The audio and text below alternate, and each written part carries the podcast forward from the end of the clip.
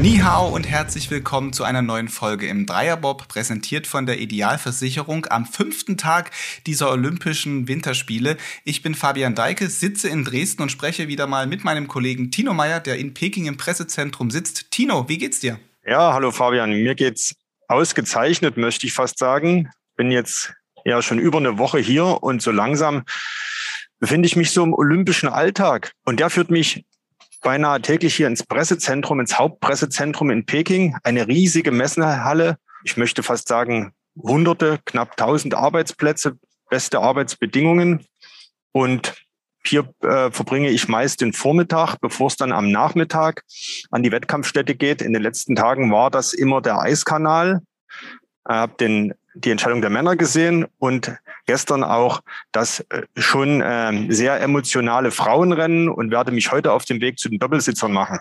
Hm, also steht es auch heute hier bei uns im Dreierbob alles im Zeichen des Rodelns von dieser ja, Messehalle, wie du sie ja hier nennst, das Pressezentrum. Ich sehe das gerade, weil wir über eine Videokonferenz sprechen. Hinter dir im Hintergrund wirbeln da einige Kolleginnen und Kollegen, ähm, arbeiten da an ihren Arbeitsplätzen. Es ist wirklich imposant und riesig. Und ich würde sagen, wir zeigen einfach in der Beschreibung dieser Podcast-Folge mal ein paar Fotos, die du dort auch gemacht hast, während du dort arbeitest. Sieht wirklich sehr interessant aus. Aber sprechen wir jetzt direkt am Anfang über ähm, ja, die Rodlerinnen und Rodler, die Entscheidungen, die dort gefallen sind. Eine Entscheidung, ja, hatten wir uns so ein bisschen aus der, durch die sächsische Brille gehofft, dass sie ja für eine Sächsin gut ausgeht, für Julia Taubitz, aber das hat ja dann nicht geklappt. Das war ja nicht nur eine sächsische Brille, das war ja schon die deutsche Brille. Die Julia Taubitz aus Annaberg-Buchholz galt als eine der Top-Favoritinnen, fuhr im ersten Lauf auch Bahnrekord, ist im zweiten Lauf dann aber gestürzt. Das Bild, wie sie mit dem Schlitten auf dem Rücken so wie es eigentlich sein muss. Nur eben lag, äh, lag der Schlitten nicht auf dem Eis, sondern sie und äh, rutschte damit bäuchlings ins Ziel. Dieses Bild ging, glaube ich, die letzten Tage äh, einmal quer durch die die Welt, möchte ich sagen. Und ich denke, es ist eines dieser Bilder, die von Olympia auch in Erinnerung bleiben. Genauso wie äh, Julia Taubitz danach im Ziel zusammengesunken und äh, in Tränen versunken. Es war ein ganz, ganz äh, emotionaler, aber auch sehr schwieriger Moment. Die mhm. Julia ist 25 Jahre alt, wie gesagt, sind ihre ersten Olympischen Spiele und sie war eigentlich die Top-Favoritin. Am Ende, um das noch kurz hinzuzufügen, gab es trotzdem einen deutschen Sieg, wie das so häufig ist im Frauenrodeln. Einen Doppelsieg. Ein Doppelsieg, genau. Mhm. Gewonnen hat Nathalie Geisenberger. Das ist ihr fünfter Olympiasieg und damit äh, ist sie die beste Rodlerin aller Zeiten. Und den zweiten Platz belegte mehr oder weniger überraschend Anna Bärreiter. Die ist relativ neu im Weltcup und hat die Gunst der Stunde genutzt, weil in der ominösen Kurve 13 ja nicht nur Julia Taubitz äh, stürzte, sondern mit Madeleine Ekle aus Österreich noch eine weitere Mitfavoritin auf die Medaille. Mhm, und im Training ja sogar hatte es Nathalie Geisenberger dort erwischt, die es ja dann im Rennen besser getroffen hat, die da dort einfach durch diesen kleinen Trainingssturz äh, dann die Erfahrung gesammelt hat, die es dann, die dann nötig war, um auch Gold zu gewinnen. Ja, es war schon ein dramatisches Rennen. Bei Nathalie Geisenberger muss man wissen, dass sie von Anfang an mit dieser Bahn in China fremdelte, mit China ja überhaupt. Auch das ist bekannt. Sie kritisierte die Austragung oder die Wahl des Austragungsortes und auch die Bedingungen vor Ort. Im November waren die deutschen Rodler ja schon hier. Da stürzte sie in der Kurve 13, stürzte jetzt nochmal im Abschlusstraining in der Kurve 13, wackelte auch einmal kurz im ersten Lauf und hat die ganze Sache dann trotzdem sehr sicher ins Ziel gebracht sodass dann, als der Olympiasieg dann Tatsache feststand, Tränen der Erleichterung vor allen Dingen flossen, weniger des Glücks, sondern es musste erstmal diese ganze Anspannung der letzten Tage musste raus und brach sich Bahn. Ja, das waren auf jeden Fall sehr imposante und auch rührende Bilder, zumal man ja auch dazu sagen muss, es ist ja auch nicht ganz ohne, dass sie hier gerade in China ist. Sie hat zu Hause einen 18-jährigen, äh, 18-monatigen Sohn, 18-jährig, einen 18-monatigen Sohn. Also das ist ja auch nochmal eine zusätzliche psychische Komponente, die dann eine Rolle spielt, als Mutter da so weit weg zu sein. Ähm, so ein junges Kind und dann gewinnst du da hier noch Gold hinten raus. Also da, da kommt eine ganze Menge bei ihr zusammen, glaube ich, was dieses Gold noch umso emotionaler macht. Auf jeden Fall. Ich meine, wenn ihr Sohn, der Leo, schon 18 wäre, dann hätte er, glaube ich, kein Problem, wenn Mutti äh, mhm. so weit weg ist. Aber du sagtest es, er ist 18 Monate und es gab heute Mittag chinesischer Zeit in Deutschland früh äh, am sechs am Morgen werden immer die Medaillengewinner des Vortags in einer Pressekonferenz zusammengeschalten, auch virtuell. Und da wurde Nathalie Geisenberger gefragt, ob sie denn jetzt vielleicht als Fahnenträgerin der Abschlussveranstaltung in Frage kommt nach ihrem fünften Olympiasieg oder ob sie das zum Beispiel, ob sie das ausschließt aufgrund ihrer sehr kritischen Haltung äh, zu China und den Olympischen Spielen hier. Da hat sie gesagt, die Frage stellt sich für sie gar nicht. Der Rückflug ist, ähm, äh, ist für äh, in drei Tagen, glaube ich, gebucht, weil dann die Bobfahrer ins olympische Dorf einziehen. Und von daher ist sie auf keinen Fall Fahnenträgerin. Und sie sagt, das ist auch gut so, weil sie vermisst ihren Sohn doch schon sehr. Ja, ich meine, das ist ja klar bei 18 Monaten. Ähm, jetzt sprechen wir aber, müssen wir leider nachdem wir uns wirklich da auch mit Nathalie Geisenberger und den deutschen Rodlerinnen freuen, müssen wir über Julia Taubitz sprechen, beziehungsweise nutzen wir die Gelegenheit auch, um mit ihr zu sprechen. Vielleicht kurz zum Zusammenschnitt dieses Podcasts. Also wir nehmen unser Gespräch gerade hier, kurz äh, bevor du sie treffen wirst, auf. Also ich moderiere das mal so an. Jetzt kommt noch ein Gespräch mit Julia Taubitz, wo du sie auf die ja, kritischen Stellen ansprichst. Covid-13, was ist schiefgegangen? Und vor allem Ausblick, wie geht's weiter. Ich bin gespannt, was sie sagen wird. Ja, und wir sind jetzt hier am Eiskanal von Yangqing. Neben mir steht oder sitzt besser gesagt Julia Taubitz. Wir haben im Dreierbob ja schon eben darüber gesprochen. Deine erste Olympiateilnahme hast du dir sicher anders vorgestellt. Am Ende Platz sieben, jetzt mit einem Tag Abstand. Wie geht es dir damit? Ja immer noch sehr bescheiden, muss ich sagen. Ähm, klar, man hat ziemlich viele Zusprüche bekommen. Also ich habe wirklich ganz, ganz viele tolle Nachrichten bekommen und äh, war da auch wirklich sehr überrascht, wie viele Leute da mit mir mitgelitten haben auch. Ja, es schwankt sehr. Ne? Also ab und zu denke ich mir, gut, mein Gott, das sind vier Läufe. Ne? Das, die Saison war bombastisch. Ne? Ich bin eigentlich eine echt gute Rotlerin. Ich bin jetzt zweimal Bestzeit trotzdem gefahren, aber davon kann ich mir halt überhaupt nichts kaufen, weil am Ende äh, fahre ich halt mit leeren Händen nach Hause und das ist halt wirklich nicht das, was ich mir erhofft hatte. Der Montag, das war ja aus sächsischer Sicht sozusagen ein ganz emotionaler mit äh, größeren Extremen, äh, größere Extreme kann es gar nicht geben. Es gab die Tragik mit einem Sturz und ein paar Stunden davor den sächsischen Triumph. Denise Herrmann äh, gewann im Biathlon die 15 Kilometer. Ist das auch irgendwo jetzt typisch Olympia? Dass es so emotionale Extreme gibt. Was denkst du? Ja, also man sagt ja immer, Olympia hat so seine eigenen Gesetze. Und es war so, dass ich das von der Denise anfangs gar nicht mitbekommen hatte. Und als wir dann in den Bus gestiegen sind zur Abfahrt, da hat äh, unser Fotograf erzählt, ja, habt ihr mitgekriegt, wir haben Gold im Biathlon. Ich sag, nee, wer, wie, hä? Da hat sie gesagt, ja, die Denise hat Gold geholt. Dann habe ich mich halt übelst gefreut und war es mal so übel. Also das hat mich nochmal richtig motiviert und gepusht, muss ich sagen. Weil ich mir auch dachte, hey geil, dann läuft's ja jetzt für Sachsen richtig und das wäre so geil, wenn ich jetzt nochmal äh, da einen draufsetzen könnte. Und ja, ich sag mal so, der erste Lauf war ja auf Bombe. ähm, ja, hat halt nur leider nicht so lange angehalten, aber ja, das ist Olympia und irgendwie ist es doch auch schön, dass da so viele Emotionen dann rauskommen. Ja, du hast es gerade gesagt, du bist im ersten Lauf Bahnrekord gefahren und dann ist es im, äh, im zweiten Lauf passiert. Die Frage, die sich alle stellen, wie konnte das passieren? Ja, ich bin umgefallen. Nein, also ähm, es war einfach nur ein kleiner Fahrfehler. Also das hatte nichts irgendwie mit Nerven zu tun oder sonstigen. Ähm, ich habe halt den Schlitten in der Ausfahrt 13 ein bisschen zu früh ausgelenkt und dann bekommt man halt so diesen Linkszug. Dann hatte ich ja erst so diesen leichten Kipper, den ich noch echt gut abgefangen hatte. Den hatte ich ja zum Weltcup-Rennen hier damals auch. Und dann dachte ich echt, ich hab's wieder. Und dann habe ich halt diesen Vorbuckel in der 16 mitgenommen und da hast du einfach keine Chance mehr, weil da so viel Druck herrscht, dass dich das einfach flippt. Und ja, in dem Moment wollte ich auch einfach nur, keine Ahnung, 30 Sekunden zurückspulen und nochmal noch mal alles richtig machen. Aber ja, das geht halt dann ganz schnell, dass ja von Top auf Flop man fällt. Nun ist das ja die Kurve 13. Die 13 ist ja eine Pechzahl, eine Unglückszahl. Kannst du sagen, was die Kurve so schwierig macht? Oder baut sich dann da mit, den, mit der Zeit auch einfach, macht man die Kurve gefährlicher oder schwieriger, als sie ist. Aber selbst Nathalie Geisenberger, die ja den Olympiasieg geholt hat, hat ja bis zuletzt gezittert und hat erst gedacht, jetzt habe ich den Sieg, als sie durch diese, im letzten Lauf durch diese Kurve 13 durchgekommen ist? Ja, also prinzipiell ist es so, dass die 13 an sich ähm, gar nicht so schlimm ist, sondern dann diese 14, 15, also die, diese Gerade, weil man da ein bisschen schwerelos wird. Und ähm, ja, da, jede Bewegung auf dem Schlitten könnte halt äh, das Querschieben auslösen und von daher musste diese 13 halt gut treffen und dann aber ruhig bleiben. Also eigentlich ist es eher so diese Gerade 14, 15, was das so spannend macht. Du hast im ersten Lauf Bahnrekord erzielt und, das darf man nicht vergessen, im letzten Lauf hattest du die Laufbestzeit. Das ging ja dann äh, gestern total unter. Kann man sagen, erste Olympische Spiele, am Ende dann doch noch irgendwie ein versöhnlicher Abschluss für dich? Ja, also es war ein persönlicher Lauf für mich, ähm, was ich gar nicht gedacht hätte, weil nach dem dritten Lauf war ich so schlecht drauf. Also ich glaube, ich war wirklich noch nie in meinem Leben so schlecht gelaunt. Ich habe auch mit meinem Trainer und meinem Mechaniker habe ich kaum ein Wort gewechselt. Ich habe gesagt, kommt, ey, lasst mich in Ruhe, ich gurk da jetzt noch so einen Lauf runter.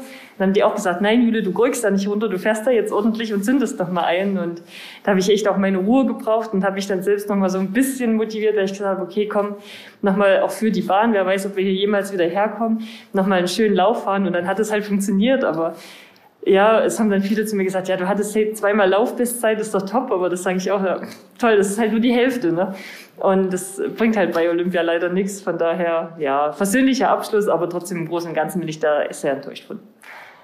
Wie fällt dein generelles Fazit äh, von Olympia aus? Das ist ja nun das Größte, was man als Sportler erreichen kann. Das ist dieses große Ziel, auf das man jahrelang hintrainiert. Olympia gibt's nur alle vier Jahre. Jetzt bist du hier gewesen in China, in Peking. Was sagst du jetzt? Ja, also aufgrund von Corona lief das natürlich alles ein bisschen anders ab. Ähm, ich war ja damals in Sochi und Pyeongchang jeweils als Zuschauerin auch dabei. Und da war natürlich so Freizeitgestaltung und die Partys hinterher, das war natürlich alles nochmal wesentlich geiler als jetzt hier. Aber ich muss auch sagen, man hat die Kleidung an und man ist eine große Familie. Also man geht wirklich zu jedem Deutschen hin, spricht mit denen, als würde man die jahrelang kennen. Und auch mit anderen Nationen irgendwie ist man so eins und das finde ich ziemlich geil. Auch in dem Olympischen Dorf, du konntest da dich trotzdem mit den anderen Nationen halt mit Maske treffen. Also wir hatten eigentlich mehr Freiräume als damals zum Weltcup. Und von daher ähm, fand ich das sehr, sehr schön alles und einfach dieses olympische Feeling, so das Miteinander, man ist irgendwie eins, das hat man das da wirklich sehr verkörpert. Das fand ich schön. Die wichtigsten Fragen, die man zu Hause immer stellt, wie ist die Unterkunft oder wie war die Unterkunft und wie war das Essen? Ja, also das Essen war schon okay, aber es war halt äh, häufig dasselbe. Ähm, ja, die Dining Hall hatte 24 Stunden offen und wir hatten auch einen KFC und einen Pizza Hut, falls man doch mal Lust auf Fast Food hatte. Ja, es hätte ein bisschen besser sein können. Es gab nicht jeden Morgen ähm, irgendwelches gutes Müsli, sondern ab und zu auch nur so Cornflakes, wo ich mir sage, hey, wir sind ja im Leistungssport, äh, eigentlich muss früh ein schönes Müsli dastehen mit viel Auswahl. Ja, aber ach, es war warm, es hat eigentlich geschmeckt, man hatte sehr, sehr viel Auswahl, aber es war halt nicht so wirklich abwechslungsreich trotzdem. Also es war, ja, so ein Mittelmaß-Ding. Olympia ist jetzt vorbei für dich und wenn ich richtig informiert bin, musstest du heute auch sogar schon aus dem olympischen Dorf ausziehen. Wie geht es jetzt weiter? Wann geht es zurück nach Deutschland und was passiert dann? Ja, genau. Also wir müssen jetzt unsere Zimmer im Olympischen Dorf alle räumen, damit die Bobfahrer da rein können, weil das Dorf ein bisschen zu klein ist. Und fliegen tun wir dann alle gemeinsam am 12. Februar zurück.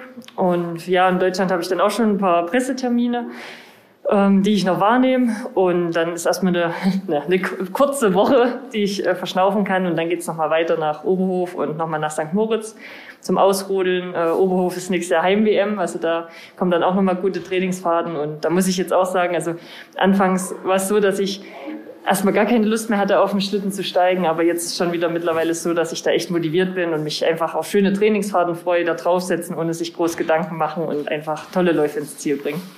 Das klingt tatsächlich, tatsächlich schon wesentlich versöhnlicher als gestern nach dem vierten Lauf und wahrscheinlich mit jedem Tag Abstand wird es noch besser. Kriegst du das aus dem Kopf raus? Hast du es schon halbwegs raus oder kommt das immer, immer wieder und, und wieder mal rein und der Gedanke? Ja, so richtig raus ist es nicht und das wird jetzt auch noch eine ganze Weile dauern, glaube ich, bis ich das richtig verdaut habe. Und ähm, meine Stimmung ist eh sehr wechselhaft. Also es ist mal ein Hoch, da lache ich, dann kriege ich wieder irgendwelche Nachrichten oder sehe Videos oder irgendwas, dann kommen mir wieder die Tränen. Also es ist wirklich ein ganz schön großes Gefühlschaos. Aber sportlich gesehen haben sie alle recht. Ich bin noch jung, ich hatte eine super Saison und jetzt nur weil ich hier halt zwei von vier Läufen vermasselt habe, eigentlich ähm, brauche ich da jetzt nicht die Flinte ins Korn werfen und ja, irgendwas Positives werde ich daraus mitnehmen. Das haben ja auch äh, große Namen wie Fabian Hambüch und Silke Otto geschrieben, die auch beide bei ihren ersten Spielen nicht super zufrieden waren und ja, einfach das Positive daraus mitnehmen und dann wird es schon. Und da können wir dir zum Abschluss noch eine Kampfansage für Cortina 2026 entlocken? Mhm. Ja, also äh, nach den Spielen ist vor den Spielen und ich habe es ja auf meinen Schlitten geschrieben. Jetzt erst recht. Also es motiviert mich natürlich ungemein. Vielleicht war es sogar gut so. Ich habe so nochmal das große Ziel vor Augen und werde dafür alles geben. Julia, vielen, vielen Dank. Komm gut nach Hause und gesund nach Hause nach Deutschland und ja, toi, toi, toi dann. Vielen Dank.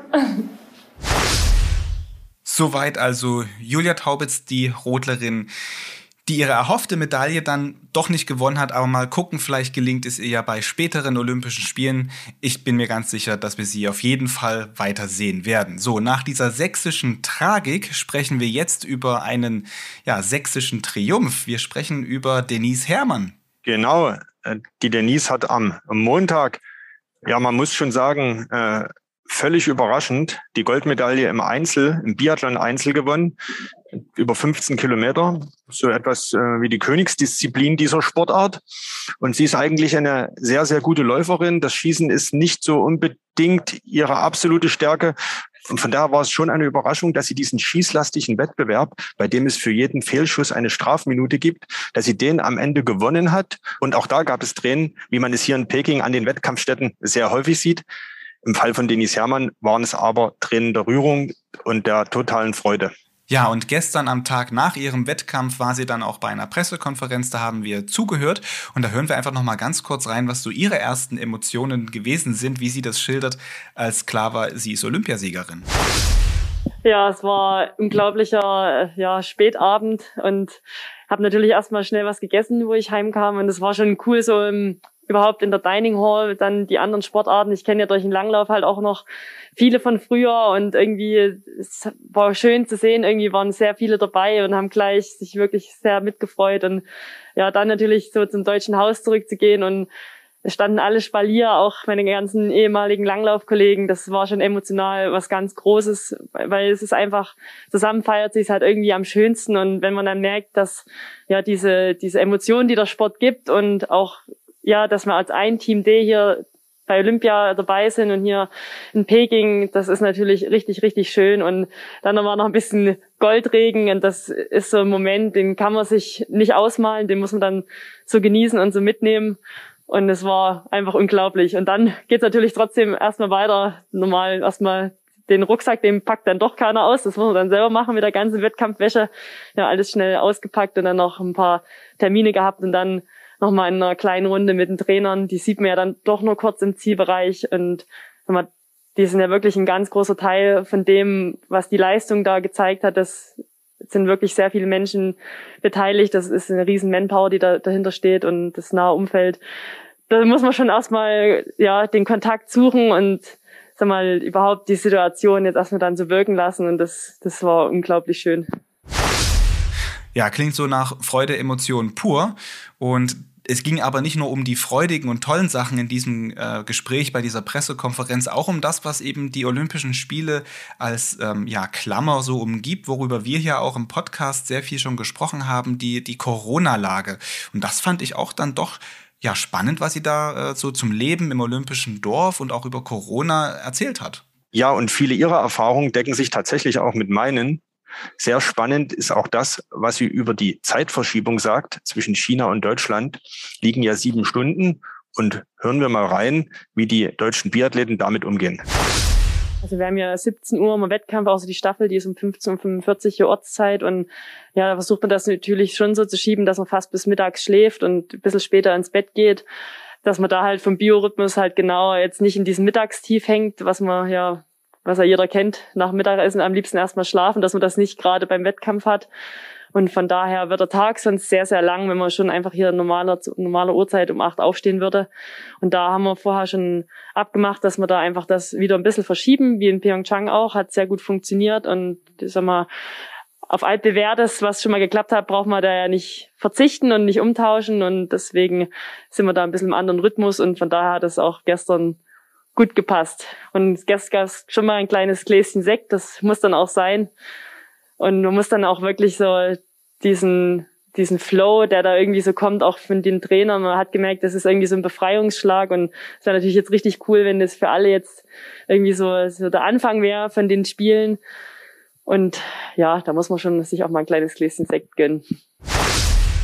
Ja, Denis Hermann hat sich noch ein Gläschen Sekt gegönnt nach der Goldmedaille.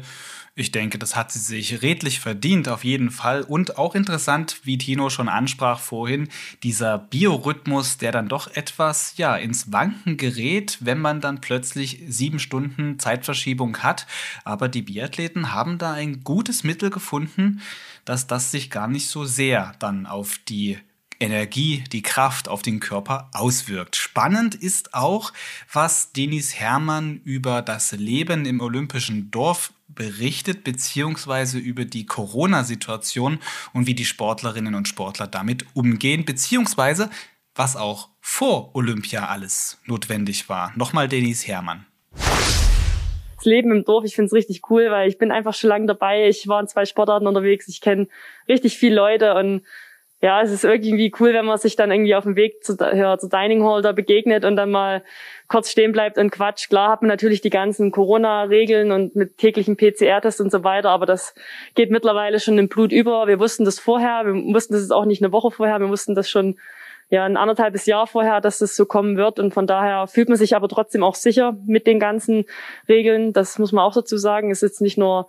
eine Last für uns, sondern dadurch fühlt man sich halt auch einfach ein bisschen sicherer. Man versucht natürlich, das, was selber in der Macht steht, halt einfach machen zu lassen und da wirklich versuchen, dieses Event auch abzusichern. Aber die 100 Prozent wirst du nie kriegen. Und das ist auch eine Situation, da musste ich mich erst dran gewöhnen. Ich bin so ein 100, so ein gerne 100 Prozent Typ und aber die, ja, diese Corona-Situation hat mich auch gelehrt, irgendwie so ein bisschen spontan und locker zu bleiben, weil man kann alles machen und es kann einen trotzdem erwischen und ja, da muss man einfach irgendwie seinem Plan schon treu bleiben, aber trotzdem auch bereit sein, da mal einen kleinen Umweg zu gehen. Und ich habe dann natürlich schon mit meinem Freund über Weihnachten, wir waren nicht daheim bei der Familie, wir waren wieder in Davos, nur wir zwei allein, haben niemand Indoor getroffen, wirklich komplett die ganze Zeit. Das ist das, was wir machen konnten. Das, aber das habe ich gern gemacht, weil gerade die letzten vier Wochen waren dann natürlich schon krass und da versucht man natürlich sich schon da im sicheren Bereich zu bewegen. Aber wenn man natürlich dann ja zum Weltcup geht, auch mit anderen Nationen im Hotel wohnt, ist das natürlich, da ist man ein bisschen angespannter. Das muss ich auch ehrlich gesagt zugeben. Aber ich sag mal, das ist dann einfach so, man kann es nicht ändern, man will ja bei so einem großen Event starten und da sind einfach viele Leute dabei und man kann einfach selber seine seine paar Dinge tun, die man machen kann.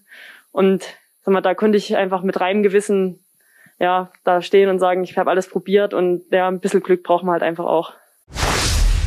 Ja, das war Denis Hermann nach ihrem Goldtriumph und dann auch noch ein paar sehr spannenden Details so zum Leben im olympischen Dorf in Peking bei den Spielen, die ja doch so gefühlt, aber auch offensichtlich ganz anders sind als frühere. Spannende Einblicke auf jeden Fall. Im Biathlon, das noch als Information hinten dran, geht es weiter am Freitag. Bei den Frauen steht dann das 7,5 Kilometer Sprintrennen an und bei den Männern geht es am Samstag weiter. Also es ist eine kurze Pause bei den Biathletinnen und Biathleten und dann geht es dort auch weiter.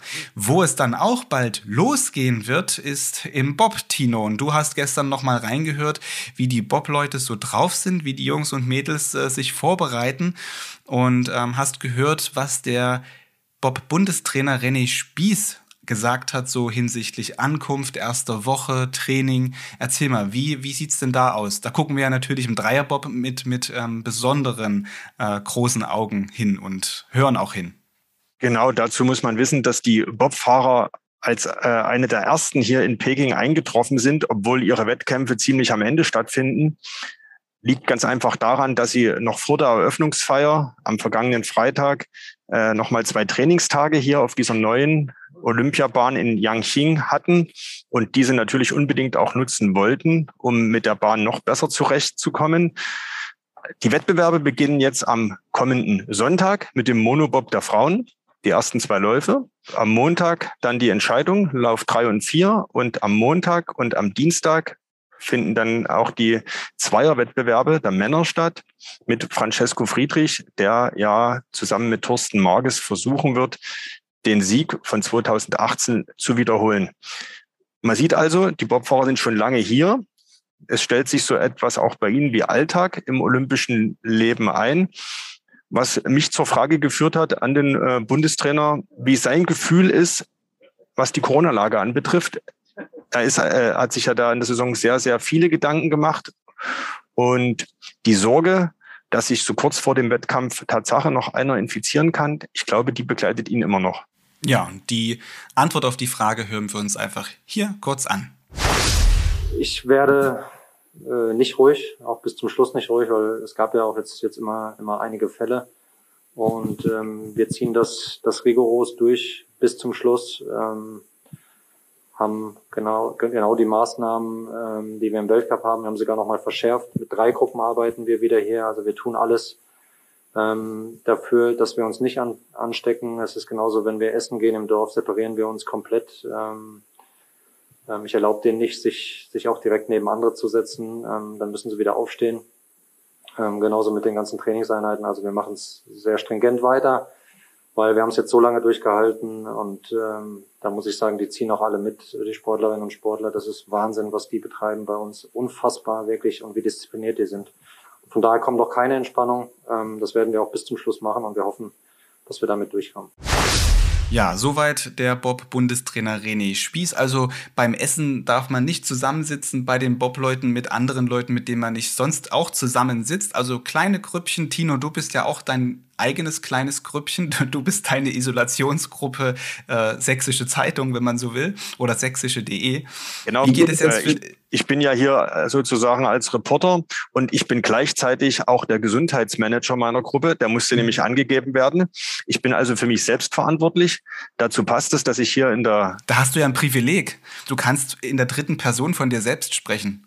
Genau, genau. Das ist, äh, ich, ich werde mal schauen, dass man es hier äh, und er, dass er sich ordentlich an die Corona-Regeln hält. Er hat heute früh schon Temperatur gemessen und er war auch schon beim Corona-Test.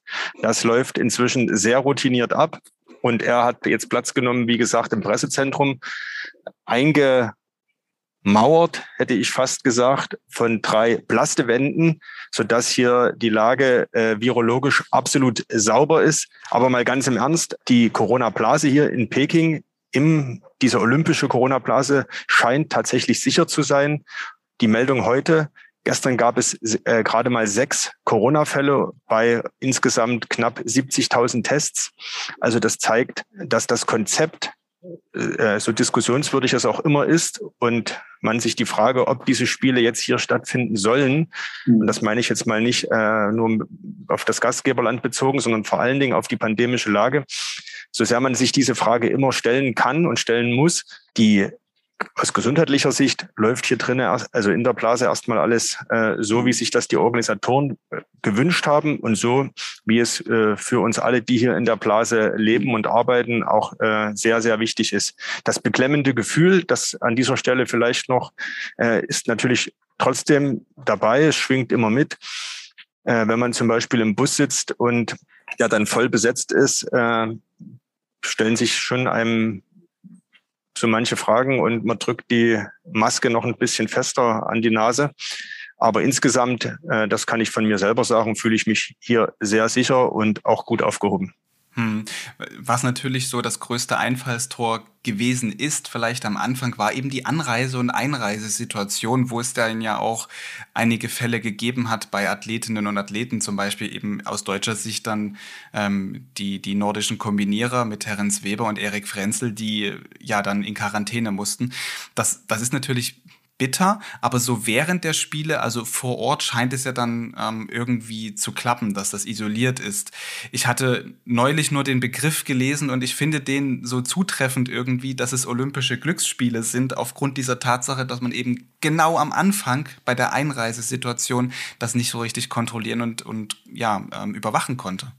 So gesehen hätten alle zwei Wochen vor Beginn ihrer Wettkämpfe hier sozusagen einreisen müssen, hätten dann hier so eine Art Quarantänetrainingslager in China abhalten sollen, dann hätte es offenbar funktioniert, weil von diesen sechs Fällen, von denen ich gerade sprach, die hängen alle nur mit der Einreise zusammen. Innerhalb der Blase soll es, und da äh, muss ich mich aber jetzt einfach auf die Aussagen von Seiten des Organisationskomitees verlassen, hier innerhalb der Blase soll es keine Ansteckung und keine äh, Corona-Fälle geben. Hm, dann äh, klopft mir aus, auf Holz und hoffen, dass das A stimmt und B, wenn es stimmt, dann, dann auch so ich da mal klopfen? Äh, kannst du machen. Ja, das Klopfen war auf jeden Fall zu hören. Tino, ich würde sagen, bevor die Zeit ähm, ja, die, die Glocke schlägt für dich. Du musst noch zum Zug sprinten gleich, damit du schnell an die ähm, Rennrodelbahn in Yanqing kommst. Sprinten ist natürlich in dem Fall äh, äh, total falsch, weil Sprinten ist mit Sprinten ist hier gar nichts. Das Einzige, was hier sprintet, ist der Expresszug. Ich werde mich jetzt dann in den Bus setzen und äh, wer mein Tagebuch bei sächsische.de verfolgt, wird es vielleicht auch schon gelesen haben. Jeder Bus hat hier eine Nummer und äh, die Zahlenfolge heute für mich bedeutet 26 ins Pressezentrum, dann geht es mit der 33 zur Express-Zugstation, von dort mit der 18 zu einem äh, Verteilerbahnhof, dann die 16, dann die 3 und dann bin ich am Eiskanal. Also ich würde sagen, unter Bob- und Rodelleuten sagt man, du hast dir die Bahn schon gut erarbeitet. Das stimmt. Die Kurvenfolge, die Umstiegsmöglichkeiten und auch die Alternativen, die habe ich drauf. Und um den Bogen zu schlagen zu unserem Einstieg der ominösen Kurve 13. Die Bobfahrer sagen, äh, sie haben jetzt sich, es gibt drei Möglichkeiten, den, äh, diese Kurve zu durchfahren. Sie haben jetzt zwei Möglichkeiten favorisiert und wollen sich diese erarbeiten. So ähnlich ist es bei mir auch. Ich habe also immer auch noch den ein oder anderen Alternativbus, habe aber, glaube ich, jetzt meinen Weg gefunden. Und äh, damit sage ich äh, Tschüss aus Peking und bis zum nächsten Mal. Bis zum nächsten Mal. Tino, vielen Dank dir. So, damit geht diese Folge Dreierbob so langsam zu Ende. An diesem Mittwoch, einem sehr erfolgreichen Tag auch aus deutscher Sicht. Zwei weitere Goldmedaillen sind dazugekommen. Einmal der Kombinierer Vincent Geiger, der mit einem fulminanten Finish im Lauf nach dem Springen auf der Normalschanze sich die Goldmedaille ja gesichert hat. Und die Doppelsitzer im Rodeln, Tobias Wendel und Tobias Arlt, die haben mit ihrer Goldmedaille Historisches geschafft. Sie sind zum dritten Mal nacheinander die Goldmedaillengewinner in dieser Disziplin und durch ihren Erfolg ziehen sie auch mit nun insgesamt fünf Olympiasiegen mit den deutschen Rekordhalterinnen Nathalie Geisenberger und Claudia Pechstein gleich. Auf dem zweiten Platz, und auch das ist sehr erfreulich für die Rodler, im Doppel landet ebenfalls ein deutsches Duo. Toni Eckert und Sascha Beneken holen sich die Silbermedaille. So, das war's dann jetzt hier auch im Dreierbob. Nahezu rund um die Uhr bleiben Sie informiert zu den Olympischen Spielen mit Ergebnissen, Hintergründen und Fakten in einem Newsblog auf sächsische.de. Den Link dorthin finden Sie in der Beschreibung dieser Episode. Bis zur nächsten Folge hier im Podcast. Bis dahin, tschüss.